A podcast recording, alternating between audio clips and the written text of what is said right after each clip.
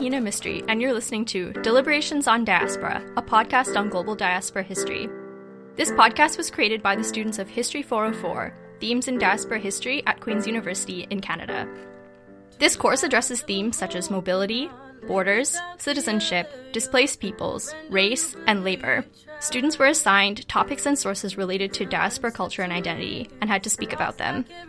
I wanted to thank the Department of History at Queen's for their support and funding, as well as CFRC, the campus radio station.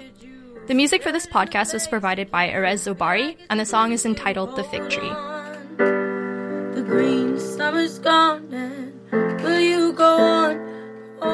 Hello, listeners. Welcome to the Poetry Pals podcast. My name is Ian, and I am joined with my co hosts Bronte Hi there. and Sarah. Hi.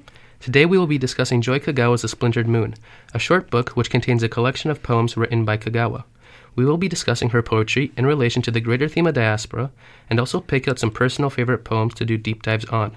Before we begin, however, it is important to establish some context in regard to Kogawa's personal background and the history of Japanese Canadians in Canada.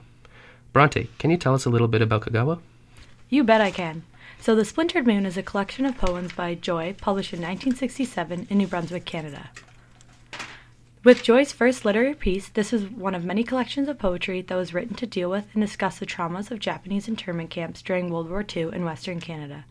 Joy is of Japanese descent and was born and spent her early childhood in Vancouver in 1935. But when she was six years old, her and her family, among thousands of other Japanese Canadians, were forcibly removed from their homes along the coastal areas and placed in internment camps in the interior of British Columbia and Alberta. Later on, Joy studied education at the University of Alberta and music at the University of Toronto. Since then, she's received multiple awards, including a national award from the National Association for Japanese Canadians, and is also a member of the Order of Canada and the Order of British Columbia, so she's very highly recognized within Canada. Joy is celebrated for her literary works that deal with many issues involving Japanese internment in Canada and has worked to gain compensation for her community. The Splintered Moon brings up issues of race, identity, dignity, and power, as we'll be discussing later on through our analysis of poems. As you mentioned, Bronte, Joy and her family, along with thousands of other Japanese Canadians, were forced into Japanese internment camps in 1942. Ian and I will give some historical background on the internment camps, as well as residual effects that they have had on the Japanese Canadian community. The exclusion of certain groups from Canadian society was not new, with residential schools for First Nations people and the head tax that was implemented on Chinese immigrants in the 1800s. The internment camps began because of the Japanese attack on Pearl Harbor on December 7, 1941, which sparked fears of, an, of Japanese invasion in Canada. As a response, the RCMP arrested suspected Japanese operatives, and the Royal Canadian Navy impounded 1,200 Japanese owned fishing boats on the west coast. To appease the government, Japanese newspapers and schools were shut down voluntarily. On February 24, 1942, Prime Minister William Lyon Mackenzie King issued an order to remove and detain any and all persons from any protective area in the country. While these orders were broad enough to detain any person, they were specifically used to target Japanese Canadians along the west coast. On March 16, 1942, the first Japanese Canadians were brought to internment camps in BC's interior. All property that could not be carried was taken into government custody, which was then liquidated in 1943, so Japanese Canadians lost all of their property. Special trains carried Japanese Canadians to areas that were previously ghost towns in BC's interior. Conditions in the camps were overcrowded and poor. Women and children lived in livestock buildings, and there was no running water or elect- electricity. Those who resisted internment were sent to prisoner of war camps in Ontario. Over 90% of Japanese Canadians were uprooted during the Second World War. Yeah, so to add to what Sarah said, it is important to note the residual effects which came as a result of Japanese Canadian internment. As one could imagine, this event left scars on those who were interned. For example, in a 1999 interview with the CBC, Kogawa herself said that the effects of racism remain very deeply rooted in one's psyche and go on down through the generations, and that is a place where peace does not dwell. In 1988, Prime Minister Brian Mulroney gave an official apology on behalf of the Canadian government to the victims of Japanese Canadian internment.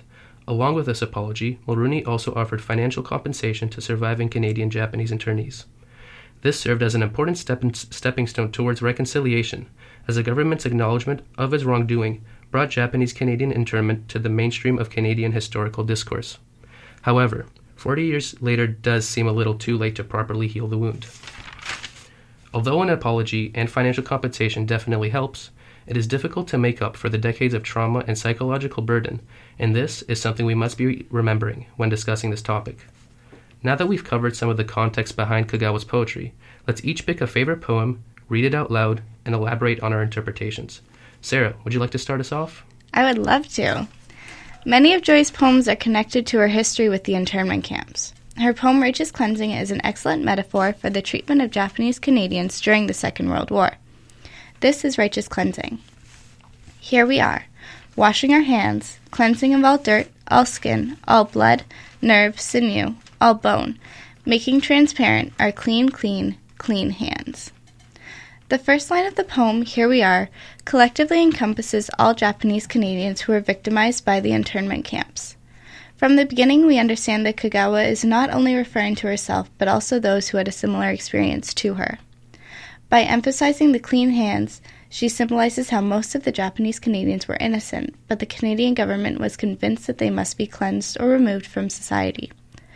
Kogawa reflects on the harsh treatment of Japanese Canadians because they were not white European immigrants. Righteous cleansing can be read as an attempt by the Canadian government to assimilate or get rid of them.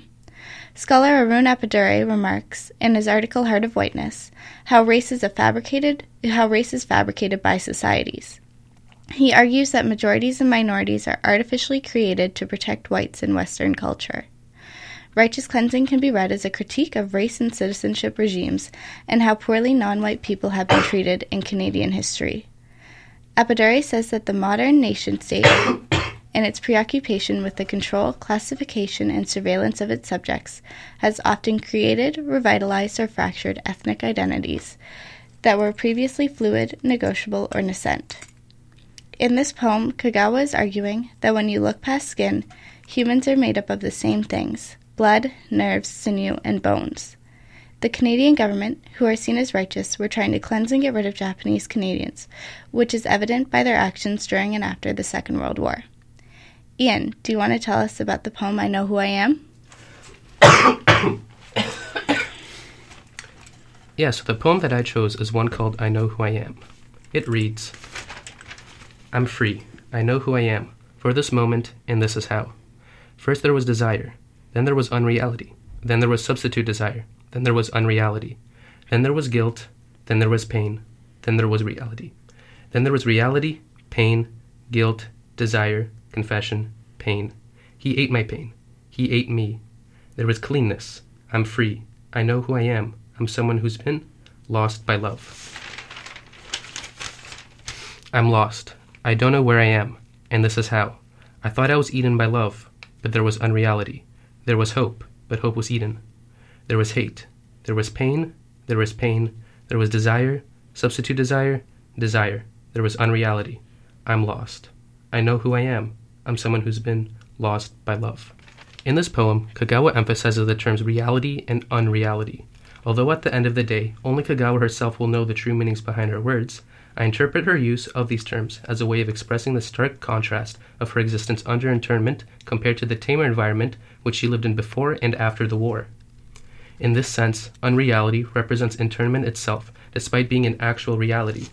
It is important to understand that this turn towards unreality is not necessarily unique to the Japanese Canadians. As the aforementioned writer Arjun Appadurai argues in the article The Heart of Whiteness, one can be considered a foreigner within their own country if they do not resemble the country's majority, whether it is physically or culturally.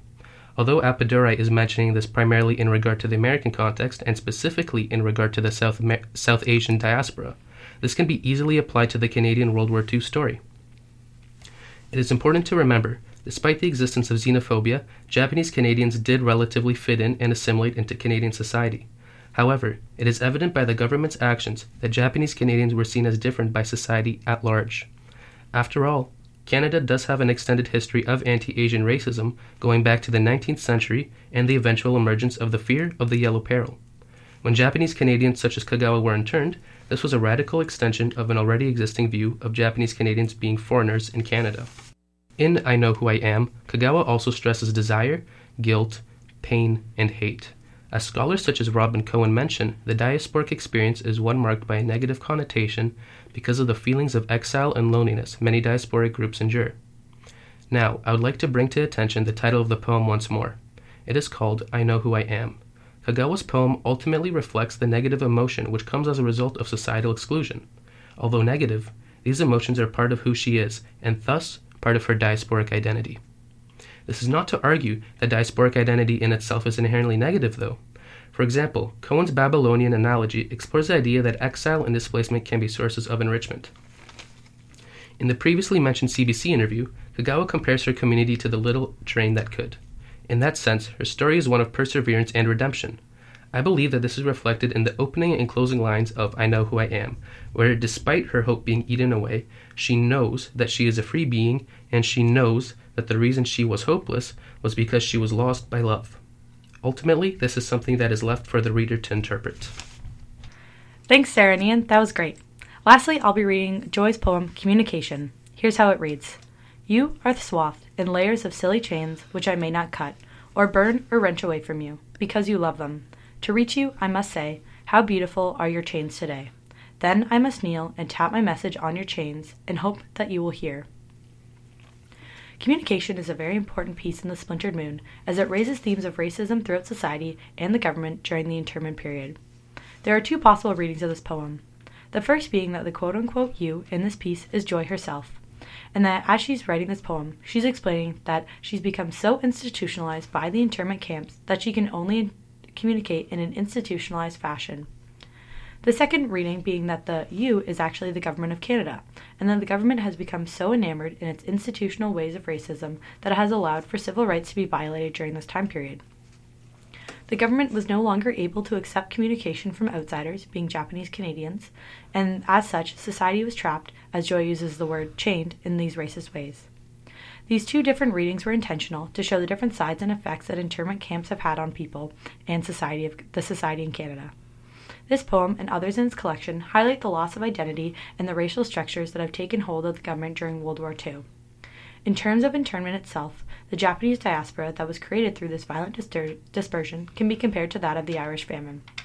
Many people are now beginning to publish articles and sources, including Mark McGowan, who wrote The Famine Plot Revisited, a reassessment of the Great Irish Famine as Genocide, which revisits the famine and explores how the Irish government was greatly to blame for this dispersion that soon followed.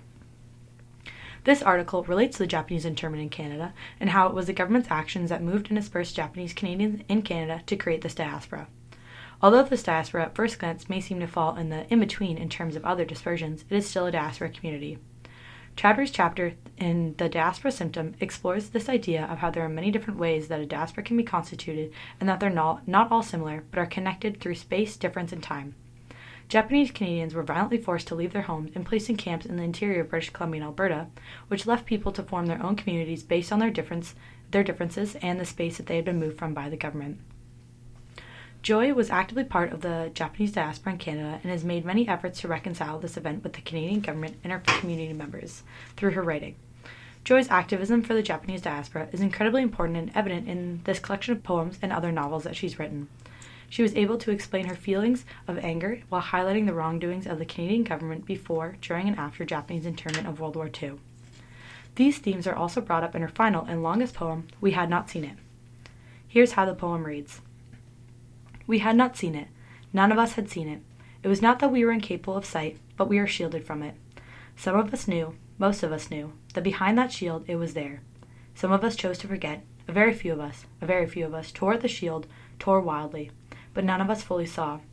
Those of us who spent our day long energies in battering at the shield knew that if we all, each with our own ten fingernails and two claws, clawed and grappled, it would it was at one endless stream of energy battered at the shield, we could see, and seeing we could end it. But there were very few, of and those of us who spent our day long energy were weary at the end of our day with the futility of our scratch.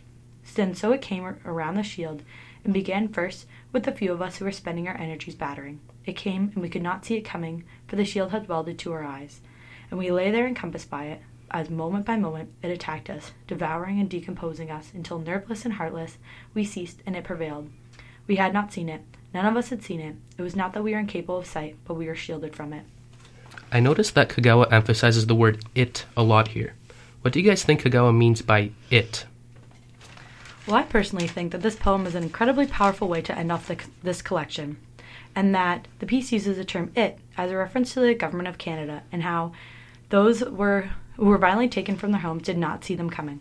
They had to fight to see a future for themselves, to try and protect themselves against the government itself. Um, and during this time period, no one was able to fully defend themselves against the government because it was so overpowering to Japanese Canadians who did not have the means to stand up for themselves and others did not stand up for them. Sarah, what about you? I agree with you, Bronte, but Kogawa could also mean the racism that Japanese Canadians experienced before and after the war. Racism is a fabricated concept, one that cannot be seen until it is being used. It is also something that many Japanese Canadians fought against because they knew it was wrong, but it became impossible to fight when they lost their rights as citizens in the internment camps. They knew they were innocent, but the attack on Pearl Harbor sparked an instant fear of Japanese immigrants living in Canada. Racism segregated them from the rest of society, ensuring that it would be hard, if not impossible, to fight against it. It is also something the Japanese Canadians have had to have, have had to fight to have reconciled. The Canadian government was not immediate in taking responsibility to right the wrongs they made against Japanese Canadians, waiting 40 years to issue an official apology. Um, moving forward, at the end of the day, I think that this poem, like many of her others, serves as a form of activism and means of, wearing, of raising historical awareness. As she mentions in the poem, some people choose to forget. Ultimately, I think Kogawa challenges the choice to forget Canada's dark past. As mentioned earlier, it was the Canadian government that brought international and widespread attention to Japanese Canadian internment. However, this could not have been done without figures such as Kogawa pushing for greater awareness of what happened in the decades before this. Therefore, I believe that Kogawa's poetry finds its value not only in its style, but also in its ability to shed light on the history of Japanese Canadians. With that being said, I think it's time to wrap up this podcast. I'd like to thank my co hosts Bronte and Sarah for today's discussion, and also thank Hina Mystery and CFRC Kingston for making this happen. Thank you all for listening, and be sure to tune into the next episodes. Thank you.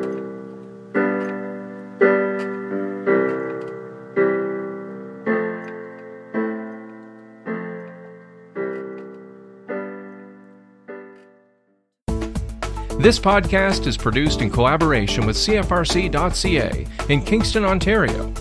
CFRC is located on traditional Anishinaabe and Haudenosaunee territory. Infrastructure support for the CFRC podcast project is provided by the Queen's University Faculty of Engineering and Applied Science. For more information or to get involved in podcasting, visit podcasts.cfrc.ca.